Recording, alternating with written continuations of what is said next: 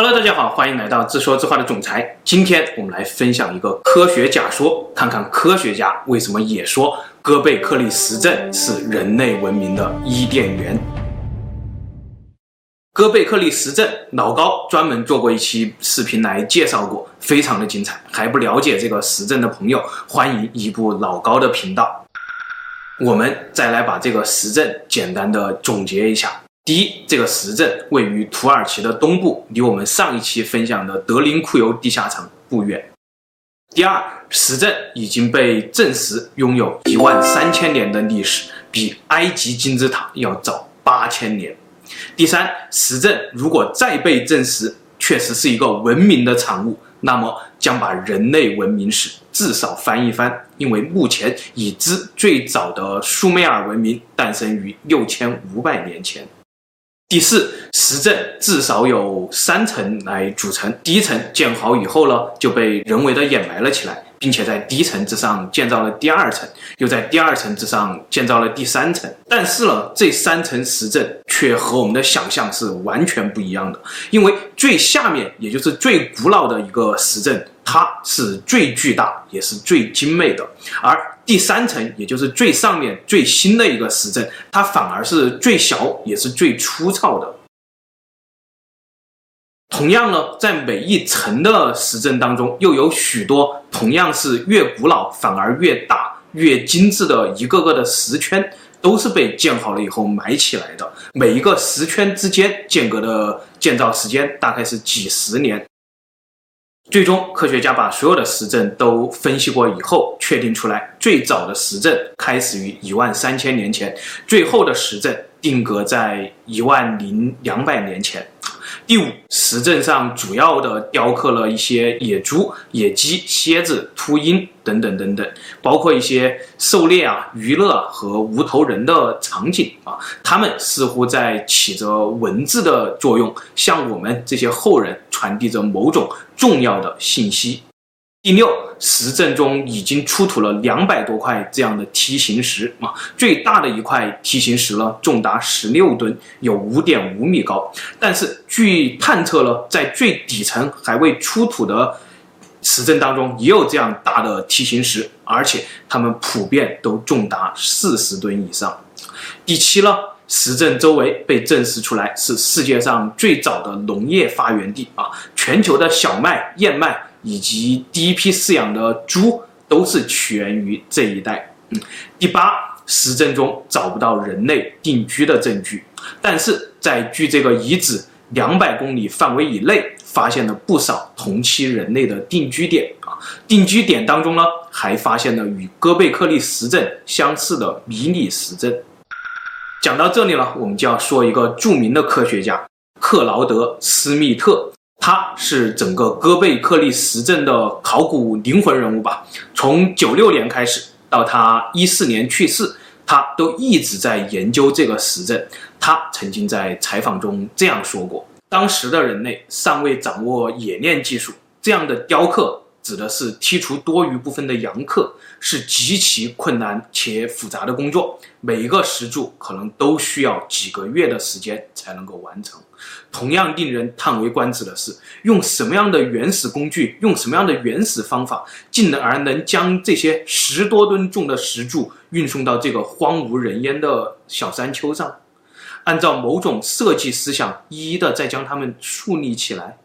当时尚没有政府组织，完全这都是自发的行为。那又有什么必要非要这样做呢？对于当时还在茹毛饮血的艰苦生活中挣扎的人来说，这样做的成本实在是太高了，太不经济了。这既不关乎到狩猎采集，也不关乎到基本的繁殖，反而消耗了大量的精力和体力。这完全是不符合达尔文的进化论的。从物质献祭到感情支出，再到认知努力，各个方面来看，宗教习俗的代价都是昂贵的。科学家曾经对被训练过能够画画的黑猩猩做过实验，证明出来，即使在吃饱喝足的情况下，在香蕉与画笔之间让黑猩猩自由选择，结果一百次当中没有一次黑猩猩的手是伸向画笔的。而人类却在温饱尚没有解决的艰难时代、艰难的情况下，就拿起了精神的画笔。人为什么要有信仰？这个问题让科学家凌乱了，但是神学家回答起来反而更加的轻松，因为神创造了人类，这一切都是神的旨意，所以这个哥贝克利实证就是人类诞生的伊甸园。但是呢，科学家信奉的理性神又在哪里了？面对这个关乎人类本源的问题，理性要作何回答呢？近年来，科学家将目光集中到了一万两千九百年前的新仙女木事件的身上。新仙女木事件呢，也叫新仙女木彗星假说。这个假说描述了这样的一些事实：第一呢，就是六千五百万年以来，地球在周期性的经历冰河期啊，每个冰河期大概持续十万年左右，又分为冰期和间冰期啊。冰期呢，地球极度寒冷，间冰期的气候才适合人类生存以及大规模的繁衍啊。我们目前正处在一个从一点二万年前开始的间冰期当中。但是地质资料显示，在一万两千九百年前，地球就已经开始处于一个温度逐渐升高的渐冰期了。但是不知道为什么突然爆发了新仙女木事件。导致全球气温骤降，北极冰川南侵。这一事件持续了大概一千二百年左右，灭绝了北美、西伯利亚地区的大量巨型哺乳动物，比如猛犸象、剑齿虎、巨尾象等等等等。同时，也灭绝了史前的印第安人文化。第三呢，通过研究在加拿大、美国五大湖区发现的一些陨石坑。我们证明出来，仙女木事件可能是因为当时一个叫做克洛维斯的彗星撞击了北美地区啊，形成了一场空袭。这一场空袭呢，和以往的小行星彗星撞击地球不一样。这一颗新仙女木彗星呢，它在高空碎成了几百上千块的小陨石，空袭了整个北美地区啊。这一空袭呢，导致了北极冰川融化。冰川融化的水通过密西西比河进入了墨西哥湾，影响了整个太平洋环流，最终让全球的气温骤降了十到二十度啊。为什么叫做新仙女木事件呢？这是因为科学家所谓的那个地质资料。其中最重要的一个依据，就是说，在当时的地层当中，发现了大量本应该生长在北极的仙女木属植物，它们在当时向南侵入到了欧洲中部啊，这证明在当时中欧如同今天的北极一样的寒冷。新仙女木冰期和哥贝克利石阵的建造时间是高度重合的，那会不会是因为？极寒让动植物灭绝，使得北方广袤区域内的猎人们不断的迁徙，寻找避难所，最终通过自然选择，让当时最优秀的部落都聚集到了戈贝克利实证这个适合农业耕作又能够躲避严寒的河谷高原之中呢？最终，爱丁堡大学的研究团队，也就是研究英国巨石阵的那个团队，在哥贝克利实证中的第四十三号扑救石上找到了证据。研究人员通过把石刻上的动物理解为天文符号，将其记录的天象呢还原到历史天象当中，发现石刻上的天象正是一万两千九百五十年前的天象，这也正是。科学家推测出来，新仙女木彗星撞击地球的时间，也就是说，当时全球大多数的人类可能都看到了这个彗星撞地球的恐怖天象。接着，地球就开始变得极寒啊，大量的人类死亡了。他们将这个大事件就记录在了这些巨石之上。巨石上的大量无头人，可能正代表着巨大的。生命损失。接着，全球性的严寒呢，迫使北方的猎人们聚集到了一起，开发了灌溉和人工选择育种、豢养家畜等等等等的农业技术，形成了农业啊。而对彗星撞地球这样的恐惧，则让人们相信了神力的存在，从而产生了专职观测天象、预测天象的神职人员啊。为了让这些神职人员更好的工作了，大家于是决定合力修建了最早的天文观测台——哥贝克利斯镇，并且在这个过程当中产生了信仰，产生了社会，产生了文明。